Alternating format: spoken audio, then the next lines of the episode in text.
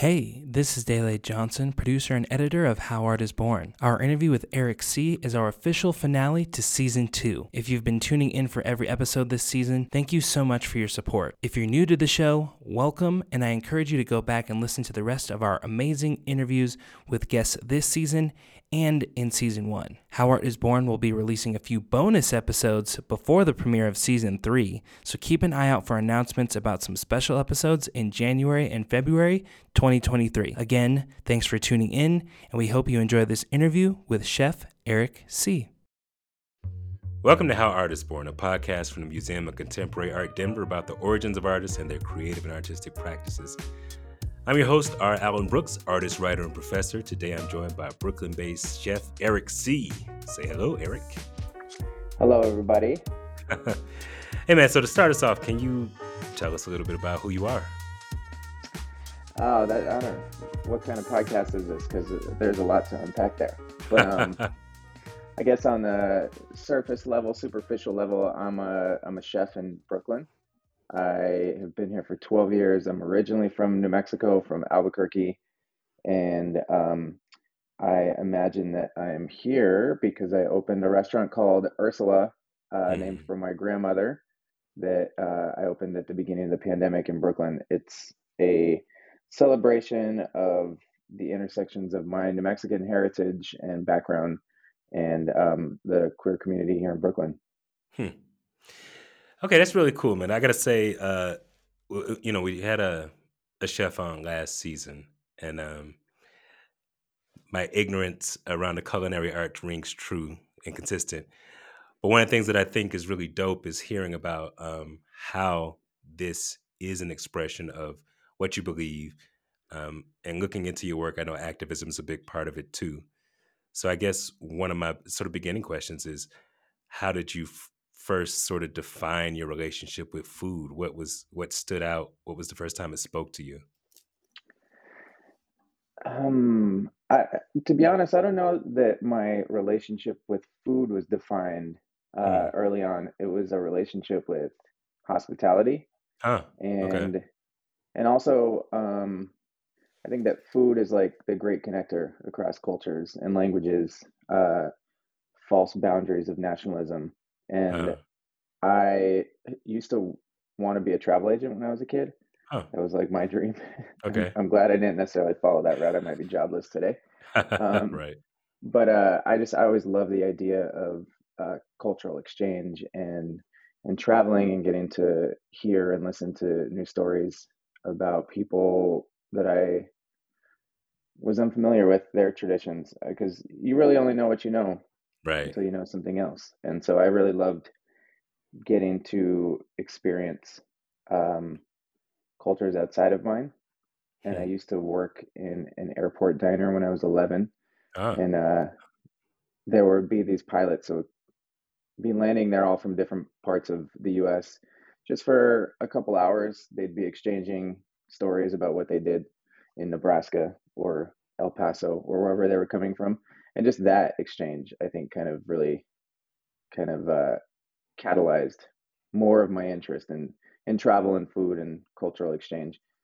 Um, hmm. and I, I spent 14 years in the front of the house um, doing service and hospitality. I used to work at a at a hotel in the front office and i loved that i just i like taking care of people yeah and well, no, this is really cool. Uh, there's, uh, I don't know, it's just a really distinct image of you being 11 years old, working in the yeah. airport, uh, sort of collecting these stories or overhearing these stories. So, was was that like the the interest in hospitality, the interest in exchanging cultures? Was that something you discovered in that position when you were 11, or do you feel like it was just kind of always with you? I I get I would imagine that it's always been with me. Uh, yeah. There's there were a few pieces of that. I had a very like entrepreneurial spirit when I was a kid too, huh. and maybe what clicked then was like having cash in my hand. Uh, right. Because being a little server at 11 years old and people giving you cash tips, I'd go home and like with little wads of of dollar bills in my hands, and that was really uh, energizing my entrepreneurial spirit. I used to mm. sell newspapers outside the grocery store. I used to host little fundraisers at my elementary school to raise money for clubs that I made up. Um, but I think it was just uh, the things that you don't necessarily understand to connect were probably the connectors when I was younger. Hmm. Okay, so there's a part of what you were saying where like you're, you're overhearing these stories about people having experiences and um, connecting with other cultures. Um, it feels like there's that aspect of it, but there's also the aspect of it which is you bringing other people together. Um, and I wonder at what point that part of it formed for you. That part, I I would say probably started to change when I owned my own cafe. Huh. Prior to Ursula, I had a small cafe Okay. um, in Bushwick in Brooklyn, and it was um, it was a different concept, but I had indoor space, I had seating, I had the ability and resources to to gather people. And one of my um, big loves and interests is being able to reinvest in communicate uh, in communities and to reallocate resources and to understand your privilege and share that with other people. Mm-hmm. And I understood that I have a had a privilege to run and own a business in Brooklyn, which is incredibly difficult to do. And I wanted to use that space to share with the community. So we were able to host different queer organizations to have their meetings or fundraisers. We um, had a lot of wall space in there. We had a, a ton of uh, walls and really great light. So Yeah. uh, I worked with local artists in the community to allow them to display their art, and we would host like a, a gallery opening for them Huh. um, to be able to allow them to be celebrated. And that was when I really got to delve into that. I was in event production and catering for like seven years before that. Mhm. Um, so it was a big part of like celebration and getting people together and having parties and hosting parties. But that was the first time that I got to do it in a more meaningful way that wasn't entirely centered around um, like a consumerist and capitalistic view. Huh. It, I'm not going to say that that's not a driving force for a business because we are a for-profit business, but it was um, an opportunity for me to be able to use my resources for the community without the expectation of making money off of it. It's cool because it sounds like it uh, might might have been more rewarding in a different way. A hundred percent. Yeah. Huh. I got to do a lot of really cool events. I got to experience a lot. There's far too much money in New York when it comes to event production for big brands and for uh, artists and musicians out here. So that was incredible to see those kinds of events come to fruition. hmm Um, but yeah, it didn't feel like it had the the meaning and the the soul and the integrity of being able to have a small gathering for people who don't have the resources to do it uh, outside of those situations. Right. Okay. Okay. So let's run it back. So we were talking about um, this experience when you were 11, these kind of ideas of exchanging culture. You were saying that your way into this world is a love of hospitality. Um, I want to hear a little more of like what your journey was. So, like in high school, were you connecting hospitality with food? Did you was it college? Like, how did you kind of find your way on this path? I would say that yeah, it's kind of always been it's all it's been omnipresent my whole life. Mm. Um, wanting to be part of celebrations when I was a kid. Um, but Hmm. I've in terms of hospitality and getting to like run my own show or like be my own act. Uh, I've worked in restaurants um, since I was like 14 outside of this uh, illegal trade of child labor when I was 11. Right. Um, but uh, I uh, used to run like the drive-through counter at um, uh, a fast food seafood spot, and even that was like really fun for me. I just liked Hmm. giving people their food and talking to them through the menu. Uh, I worked at a New Mexican restaurant in the takeout counter, and I was a busboy. I loved being able to talk to people about the menu and help them um, find the things that I thought they would like. I grew up outside of Old Town Albuquerque, so the Mhm. restaurant that I was working at was um, in a very like tourist heavy area, so I got to talk to a lot of people about the culture where I come from. and the menu that I'm very familiar with. Uh, and that was exciting. I think um, I've always, even when I didn't think I was going to go into hospitality, because it was never, it was actually never a, a career path that I had envisioned. I went to college to study linguistics, and I Hmm. thought about doing kinesiology. Um, Hmm.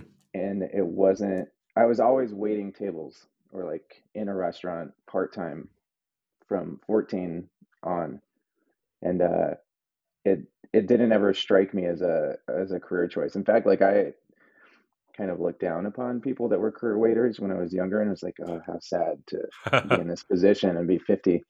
And Huh. now to this day, I'm like, I get it. It's a love, it's a passion, and also I, as a business owner now, I kind of envy those people that were career servers because they have so much freedom in their life. Mm. They get to come and show up to work and do what they love, to put on an act, to put on a show for somebody every single night, Right. um, and then go back. Then they get to clock out and go home and Huh. not have to have to worry about anything else, and they have financial security and freedom from their job.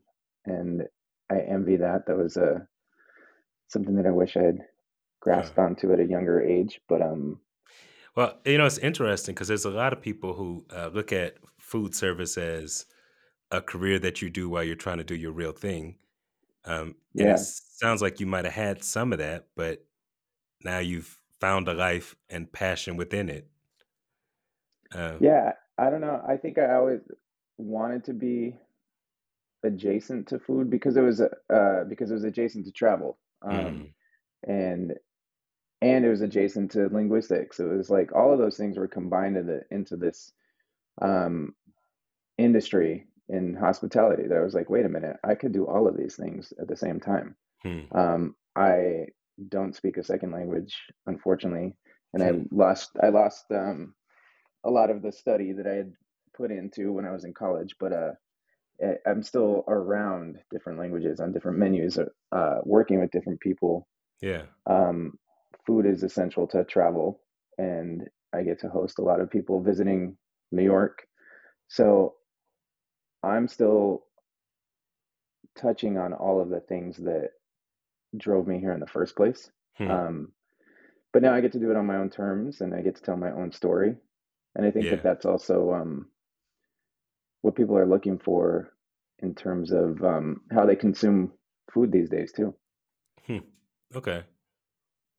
This is it's interesting. 'cause it's just cool to hear like um I don't know what it means to you. You know, like what your journey is, how your passion connected to it all. Okay, so you went through this thing of um, working in different restaurants. Um, so was the next step for you to start your own, or was it to grow within and establish one? How did that kind of work?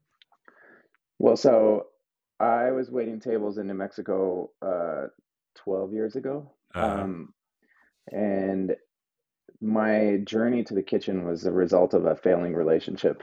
Uh, I I was dating somebody who was a hairstylist, and they didn't like that I worked at night, Uh-huh. the impetus was on me to change my life and my schedule. right. And so I was exploring other avenues for um, what my career or future might look like. And so I decided to go to culinary school. Huh. Um, and I started that, and I was like, wait a minute. Uh, I I started with the the idea of going into food and beverage management. I wa- I wanted to be like a sommelier or work with uh, like a bar program. Right. And then I was like, wait a minute, they work at night too, so that's not going to work. um, and then I was learning how to cook, and same thing. I was like, well, if I'm a chef, I still have to work at night and work on the weekends right. uh, and holidays. And so I decided to go down the route of pastry, and I Huh. spent six months in Vermont doing pastry at a culinary school there because I felt like there was a little more um, variety of what your career could look like in pastry. Because if you're a baker, you might be up at 3 a.m. Um, Mhm. If you're a pastry chef, your work is doing prep during the day, and then your pastry cooks work at night. Um, so I, th- I thought I was like, well, let me tinker with this. I was never really that interested in pastry, hmm but going to pastry school and seeing the way that you could like manipulate these ingredients in such unique ways definitely caught uh, my attention.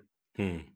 I came to New York to intern. I was supposed to leave after six months, Huh. um, but I um, had also realized that in New York in, in these big food cities, it's uh, your n- network is paramount to your pedigree. So I didn't go back to school because I had started to make some good connections here, and I wanted to Right. keep them intact rather than having to start over.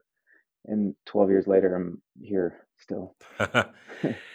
you know that's that's kind of crazy, man. Because like uh, 2010, so yeah, 12 years ago, uh, I had a I had a breakup that uh, you know I had to like fill the time uh, so that I wasn't feeling all the like emptiness and loneliness. Uh, and I started hanging out. So I'm a I'm a graphic novel writer, and uh, you know I teach graphic novel writing at Regis University, stuff like that. Yes, you just had a new novel come out. Yes. Oh, look at that! You looked some stuff up. Nice. I did. nice. Yeah, I did. But so, but like at this point, I had only read them all my life. Um, I had never tried to create one. And after this breakup, I started just somebody. I heard a rumor that there was a group of comic book creators who just hang out and drink and draw at this restaurant uh, or cafe. And so I just started hanging out, you know, and it uh, led to all of these relationships. Like I've never had a community of other people who like comic books before this, and uh, it just began this trajectory that led to when the point came where I was like, you know what, I want to write something. That would have been about 2016, um, and now my life is like completely that. And it all kind of started with that breakup, kind of like yours. Sometimes we need that. Sometimes we need something to shake us up like that. Hi, this is Valerie Cassel Oliver, curator of the exhibition The Dirty South Contemporary Art, Material Culture, and the Sonic Impulse. Occupying three floors at MCA Denver, The Dirty South makes visible the roots of Southern hip hop culture and reveals how the aesthetic traditions of the African American South have shaped the visual art and musical expression over the last 100 years.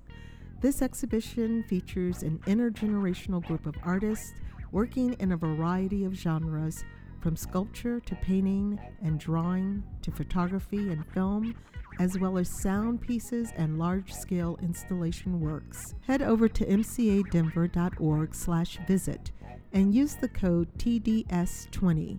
That's TDS20 for a 20% discount on general admission for this exhibition which is on view until February 5th, 2023. Good. So you're in you're in New York. Uh, you're doing the pastry thing. It's okay. So the reason I- I'm really digging this conversation because it's cool to hear what it all meant to you as a kid, um, kind of your journey. Because you know, like in your bio, uh, you know, info about you, like saying it says that um, that you was that you made a cake for Beyonce or did d- dessert experiences, right? I have done that. Yes. okay. Yes. Uh, I, I will ask a little more about it. Obviously, don't say more than you want to say about it, but I just think it's an interesting thing that you've gone from, um, you know, maybe being a travel agent to, to uh, well, I'll be in New York for six months to like starting a business during the pandemic, which is arguably one of the hardest times to start one, um, to having kind of all of these successes, but also finding the successes in a way that is true to like who you are as a human being and who you are passionately and what you believe in. And so anyway, all, all of that I really dig. So uh what was kind of next while you were in New York? Once you exceeded that six months, did you did you continue to focus on pastries or did you kind of grow into other areas? Uh, it was still it was still focused on pastries. Um, I moved here. My brother lived here already, and I was living on his cou- on his couch, and he had agreed to house me for six months. Um, I will also say that I was interning here for free and working for eight dollars an hour. Um, and the cost of living here in New York uh, was not significantly different 12 years ago than it is now. okay. Um, so at at the six month mark, he was like, "Well, if you're going to stay here, you have to find your own place." right. and I was like, "All right, fair, fair, fair, fair. You gave me six months of free rent." Um, and you're right. Like you have to be thrown to the wolves out here if you're actually going to look to succeed. Mhm. Um, and so I started waiting tables again um, because I couldn't afford to only do pastry or work in kitchens if uh, if I was going to be living on my own and not living on my brother's couch for free. right. Uh, so I was waiting tables. I enjoyed doing that again ish. I think I actually missed being in the kitchen as much. Um, huh. I recall also just like waiting on waiting on people in New York at I was working at a very trendy Thai restaurant in the West Village and some of those customers can really pull at your your, your the, the the the lines of your patience and right. um and passions and I was like this doesn't feel like hospitality anymore. Huh. Um I just feel like I'm trying to keep my head above water waiting right. answering some of these questions. Uh but I ended up waiting on a chef for this catering company, this event production company, who really liked me and offered me a job huh. at their event company. And so I started working over there in the kitchen and doing events. Um, and I forgot where we were going with that, but that's what happened uh, at, well, at that at that six month mark. Oh yeah, yeah. I went back into pastry. Yeah, um, yeah.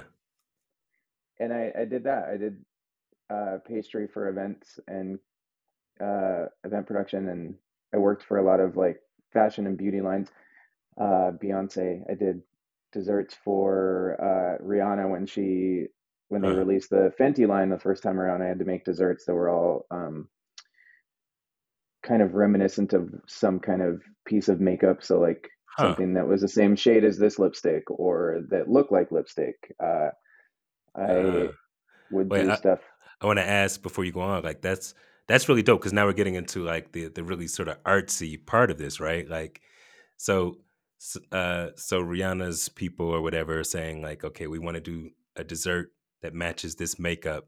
So do you? How do you start? Do you start with like, okay, well, here's something that's blue, or are you thinking like terms of like uh, the emotion? You know, how do you connect it? Kind of. A lot of times it's very literal. So what um, you're first you're thinking about colors, and yeah. then I look at the logo. A lot of times they would send you a design deck. Um, okay. So you pick stuff off off of the design deck. You look for different textures. Um, so it's like, all right, this would be really great if it was cast in chocolate because that's very uh-huh. smooth and you can get it really shiny.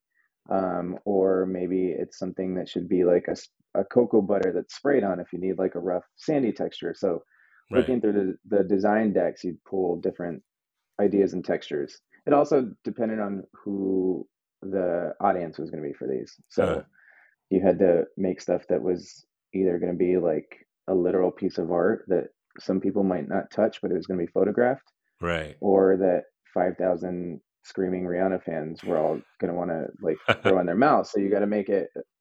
So I think for them, I did like a hexagonal shaped um, like mini cheesecake with this pink hexagon of white chocolate, so it kind of looked like lipstick on huh. the top, but you could eat it. Um, and then there were other times that I would work for a, a different fashion line where I needed it to make it look like the texture of the fabric. Um, huh. So I might take one of the things that I used to like to do if I had to make any kind of fabric or skin looking thing is um, I would take chia seeds and uh. add a liquid to it, like a sweetened passion fruit juice or like pomegranate juice. And have you have you ever played with chia seeds much? No. It, it becomes very slimy. Like you oh. let them hydrate, and it's like a basil seed or a chia seed. It becomes okay. very slimy, like a pudding. And then if you spread it out over a, a, a silicone mat and dehydrate it, uh-huh. then the whatever was gelatinous in that uh, solution um, remains, but all the liquid goes. So it becomes this like kind of this piece of fabric, like a fruit roll up. Oh, okay. It's basically like creating a fruit roll up, but yeah. um, it would have the texture with the seeds, or it would have the flavor of the passion fruit. uh, so I got to like create textiles or yeah, an edible well, lipstick. This is fascinating to me because it's like, uh, well, first of all, just the idea of um, you designing desserts for an aesthetic look. But I guess one of my questions is, how do you know? Like, how do you know what chia seeds do when it comes? Is it just experience? Is it stuff that you have picked up over the years? Uh, and then I'll ask my next question after that. I research, uh, looking stuff up. The uh, YouTube. okay. YouTube helps. Um, I have a ton of cookbooks too, so looking through those kinds of things. Yeah. Um, following people online. Yeah, there's a lot. There's so many resources out there for you to Ah, to learn this kind of stuff. that's so cool. I mean, because I do that with comic book art, but for some reason, with in the culinary world, it you know it just doesn't even occur to me. Uh, okay, and then it, is there? Um, do you have a specific direction for flavor or taste when you're doing those kind of things? Like, obviously, you want it to taste good, but you're thinking about like the look you're designing and stuff like that. But are you also saying, okay, um, the thing that's going to match this look will be strawberry? I don't know, you know, something like that. Uh, yeah, absolutely. I think it makes sense to um, coordinate a Yeah. color with a recognizable flavor. So, um, doing a blueberry flavored uh, dessert with a with a pink shell on it doesn't really make sense to the person unless what you're trying to do is uh, counter what the psychology is of a color, which is stuff that you've had to do in events before as well. Hmm. But um, yeah, normally you kind of uh, make sure that the flavors, the colors, the textures are all linear so that Yeah. it, it's not off-putting Huh. for the guests when they're eating it.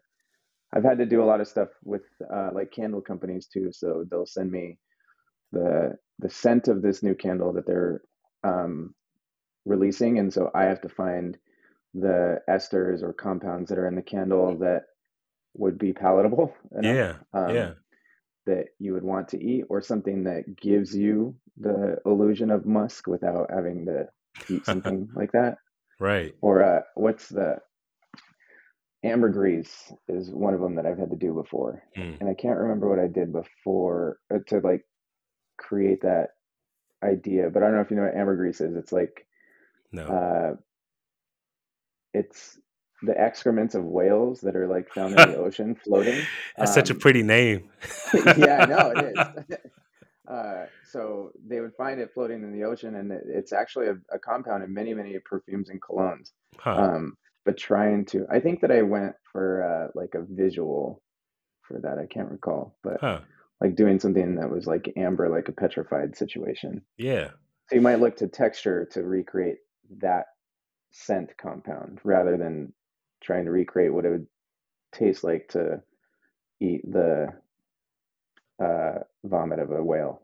I gotta say, like I said, it's fascinating. It's really dope to hear. Like, uh, I don't know how you approach your art with this stuff. Now, I, I know a big part of uh, just your life is uh, activism, um, specifically, uh, well, particularly in the LGBTQ plus space. So, um, I, I want to hear about how that connects with your. Is it is it part of your culinary work, or is it uh, sort of just like parallel to it? Um, it's both. It's Okay. both because it's my it's part of my identity, Right. and you that's inextricably tied to my to my lived experience, which then is manifested in my food. hmm Um, but it's also the people that are around me. yeah. Uh, at my restaurant specifically, it's um, the people that work for me. hmm Most of my staff is queer and trans identifying. Hmm. Um, a lot of my friends here in New York are. And I think that um, I've always wanted to have some connection to community at every point in my life. Um, but uh, there's so much going on. There's so many things, so many people, so many organizations and communities that need help, that need resources, and it can just become very overwhelming Right. if you don't um, focus your energy into something that is actually tangible. Because it's like, well, if I put 25 cents over here, 25 cents over here, like that's not doing anything. So I'm like, there, there are people that have better resources or information to coordinate and help this organization, and I let them do that.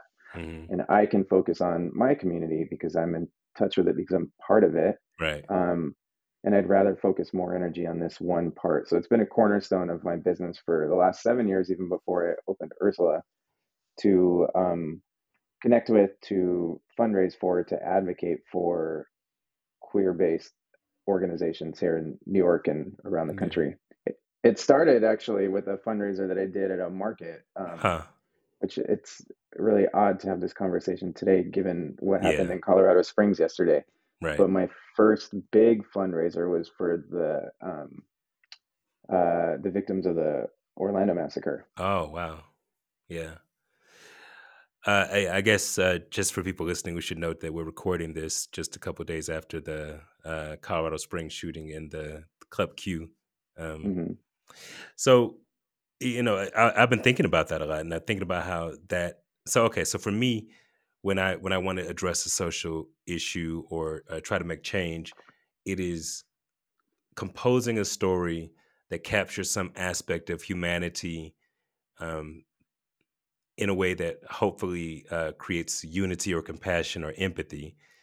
Um, it seems like a lot of your creation is about community, connection, hospitality, things you mentioned, and specifically since this this bar, uh, Club Q, was about community and gathering. I want to hear like I don't know how how it is how it sits in your mind, like when you want to use your creativity to engage with social issues. Obviously, it's not going to be like me writing a story. So, what is that process like for you? Um, I think that that's a, again, it's like inextricably tied to my work because hmm food is political, Yeah. and um, it's the access to food. It's the access Mm. to um, who who gets access to it, who's making the food, who is growing the food and harvesting the food, um, who's creating the policies um, surrounding the way that our food systems work and distribution. So it's like Mm.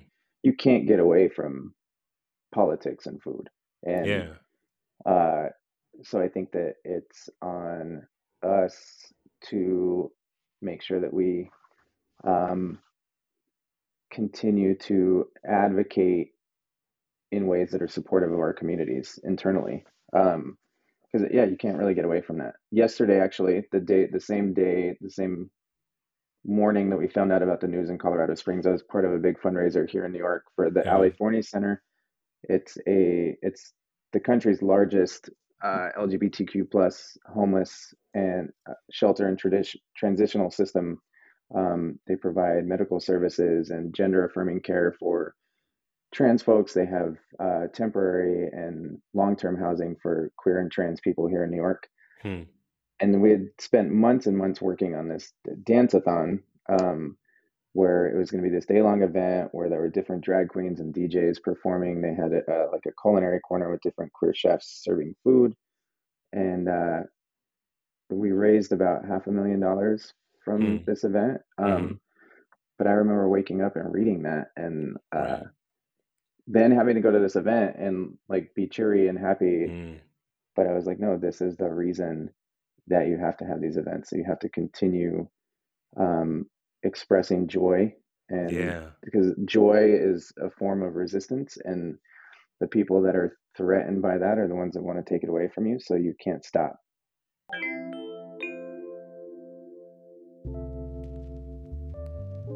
MCA Denver at the Holiday Theater is a hub for the arts located in this historic 400 seat theater. We aim to realize one of a kind creative experiences for audiences that spark curiosity, challenge conventions, inspire, and delight. Visit mcadenver.org to learn more about the robust schedule of museum driven and collaborative programming.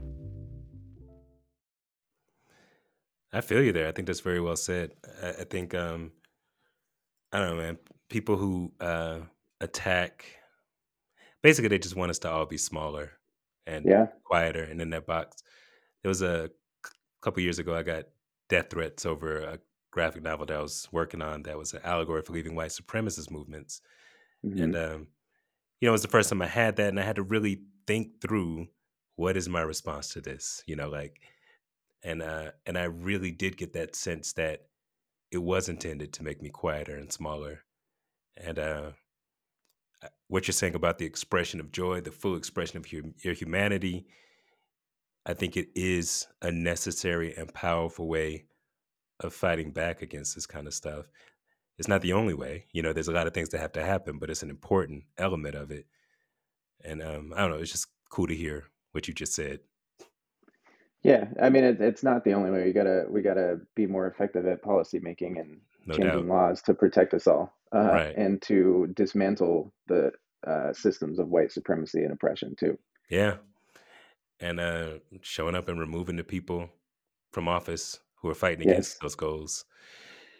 Uh, there's this whole, uh, you know, I mean, uh, I'm sure you've been around a lot of dis- disenfranchised people like I have who uh, question whether it makes any, whether there's any value in voting. I know it's a little off topic, but it just makes me think about like if if there was no value to it, then why are why are so many people invested in making us stop? Why are they spending so much money to change laws and districts and you know whatever uh, to to rob people of the vote? I don't know. Just no. Do you? I know, no, it's true. It's uh, it's it, it. You feel powerless often. You feel powerless yesterday. You feel Yeah. powerless during elections when the right people aren't winning these elections, and that's that is the purpose. It's supposed to be taking away our power and our voice. Which goes back to making us smaller again, right? Yeah, exactly. But that's also that's why it's so imperative to um, to find ways to continue telling your own story through your art, whether that's um, through a expression of queerness or Mhm. through an expression of uh, like racial or ethnic identity, whatever it is, and telling your story through that. So because it's always gonna it's gonna reach somebody else. That's like, oh wait, yeah, I had forgot that that's part of my identity because there have been so many people trying to remove that from who I am. Right. And so when you continue to hear more and more people talking about it, then it makes you feel stronger and empowered. You know, uh, that this there's this theme I think with all of the different artists that I talked to on this podcast, just about how our art is a way of I don't know, expressing some part of our humanity, you know, and um and also the interest in experiencing the humanity of other people. So it's really uh, uh inspiring, refreshing to hear how it manifests in your practice. I just think this it's just dope, you know. Mental high five. Thank you. Thanks. Uh, yeah, I mean, I'm not, and it, it's weird to talk about like I'm doing this, I'm doing this, but it's really I'm not the one doing it. I'm just I just happen to have the space or the resources to help other people do it, hmm and that is that brings me a lot of joy is to be able to be to bear witness to that, to be able Yeah. to celebrate and witness other queer people's joy Hmm. um, and that I think that's what's most fortifying about it. And talking about um, the way it manifests itself in people's art, I think that just I think we I, I also I just watched this movie called The Menu uh, Hmm. earlier today. I, I saw the you've heard of trailers. I haven't seen it yet. Yeah. It, it was really good. It's uh, it's kind of like a, a dark comedy horror, but um, there's a lot of commentary on the like egoism of uh, chefs these days, but Uh. also just the way that consumerism ruins uh, the joy for artists in Mhm. general. The way that they um, have become their own like self-proclaimed uh, experts on things, or the way like food reviewers for magazines and newspapers uh, come in and will write a terrible review and just ruin the the livelihoods of dozens of people um, in essentially shutting down a restaurant with one bad review. Right. Uh, and the way that people just break down your food as though they understand where it's coming from or what it's supposed to mean. Hmm. And it's the same way with the way that people receive art through music or I, I've learned a lot about the way that I try to talk about other people's art. Right. that if it, that it's not I've tried to reframe my verbiage uh, that if something if I don't like something it's not that it's not good it's just not for me. And that's fine. Not everything is to meant to be received by me hmm and and that's okay. And I think that we live in this uh, this world now of exceptionalism and individualism in New York but also like uh, I mean in America and where we're supposed to have access to everything and people aren't used to being told no. They don't like being told no. So if this painting sitting in front of me isn't for me. I'm being told no that i can't that i can't have this that it wasn't made for me. And that's Hmm. upsetting to people and it's like no it's just it's not for you and that's okay there'll be another one i've had i've had people get online and say that the food is terrible or this and this and i'm like no actually it's really good i know it's good because i eat it every day i know it's good yeah. it's just not for you and that's okay uh I love that. and it's just yeah it's an expression of people's lives like there Yeah. are things on the menu that are there because of lived experiences that are Mm. be, that are because of my queerness or because of my family having been in New Mexico for 400 years and Mm. this Wow. being so deeply rooted in that region or just um, my travels or we have uh, some herbal teas that are tea lattes there that I've blended myself from a period of time when I uh, took for some sobriety because I had uh, struggled with some alcoholism Okay. and was not drinking for a little while. And so I'm one of those people that always need some kind of vice at the end of the night. And I started mixing herbal teas Huh. to relax at night. And so those are in my menu now. And it, that's all part of my journey. Right. And that's all part of the art that you see. Uh, you see those things in somebody's painting, in somebody's music, in somebody's food. And so for you to sit there and try to deconstruct everything as though you understand it, it's like, no, then Right. it wasn't for you. I love that you're saying it because you know. So I found for myself when I was younger, I, expressing strong opinions on movies or television shows or whatever, um, that even though I was saying something that was true to me, that I was robbing other people of their enjoyment of something. And so, uh, That's my a them problem. well, you know, for me, it was like, all right, well, I actually don't have to lambast it. I can just say it's not for me, you know. Mhm. Um, and if they wanted like a deeper opinion, that's a whole other thing. And so, you know, I, I've that I found that to be part of my own um, my own vocabulary now. Is that generally my answer if I don't like something, is just like, eh, it wasn't for me, you know. Yeah. Um, okay, but I do think this might be a good time to talk about since uh, you were talking about criticism and stuff like that. When you feel fear in your creative process, what's it like? How do you get through it? I think I, I have I have some good friends and family that I Hmm. talk a lot of things through. Um, I think this goes back to I'm often asked like what advice I have for small business owners. Uh-huh. Um, and yeah, people getting started on their own uh, dreams. And I think that it's uh, we're so often uh, afraid to ask questions um, from our peers, from our family members, from our friends, because it's uh, it's it's making we th- we think we believe we're taught to believe that asking questions or not knowing is weakness Right. and vulnerability and uh in fact i think that that that is a strength in knowing that you can find those answers and save yourself the time and emotion and risk by asking questions so whenever i'm fearful of something or i'm doubting myself i, I ask people Hmm. That's that's good because it, it, it ties into uh, community and um, like all the things, all the themes that you've been talking about this whole time about people sort of coming together, hospitality, community, all of that stuff, and it ends up being sort of your your way out of fear too, which is yeah no just really absolutely.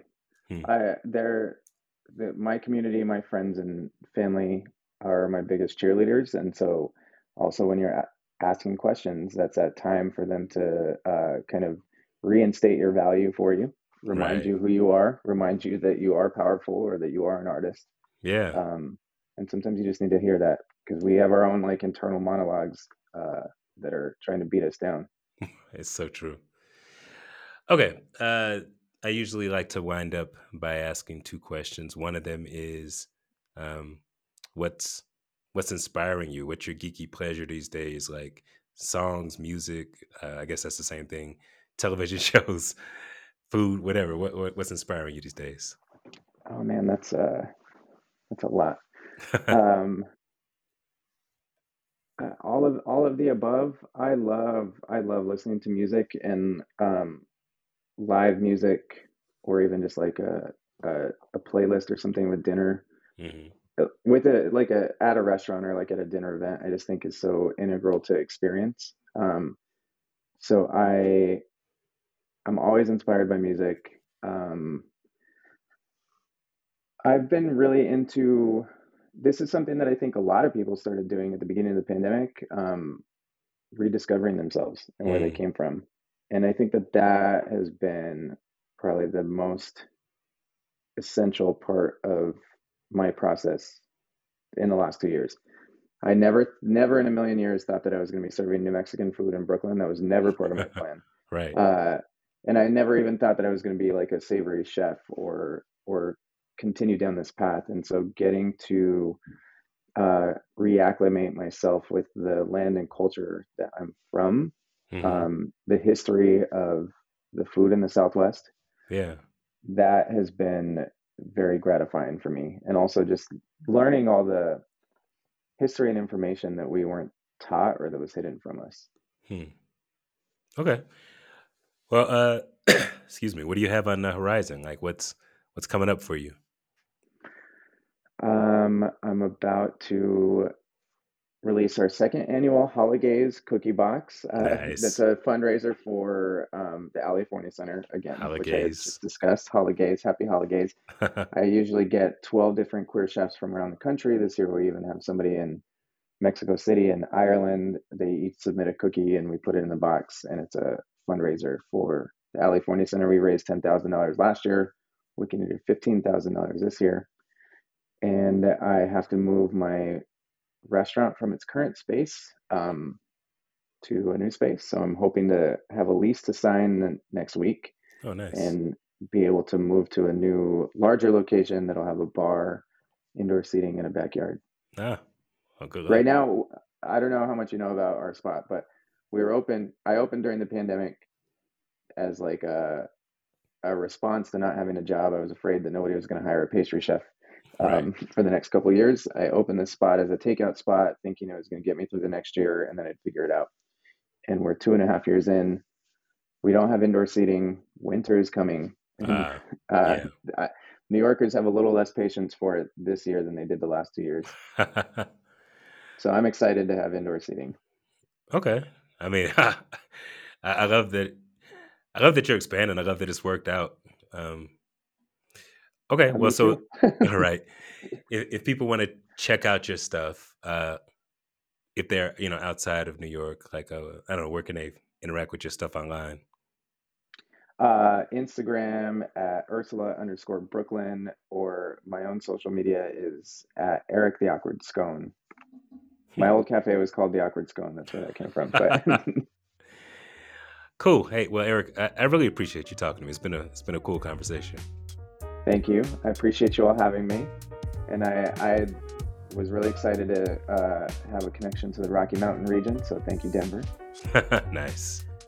Uh, special thank you to today's guest, Eric See Thanks to our listeners. Please be sure to subscribe to How Art is Born wherever you get your podcast for more episodes. And if you can, leave a review. It really helps us out. Check out MCA Denver on YouTube and subscribe there too for behind the scenes clips from today's episode. Season 3 of How Art is Born is coming in spring 2023. Until then, keep an eye out on our feed for special bonus episodes of the show. Don't forget to visit MCA Denver's current exhibition, The Dirty South, on view until February 5th, 2023.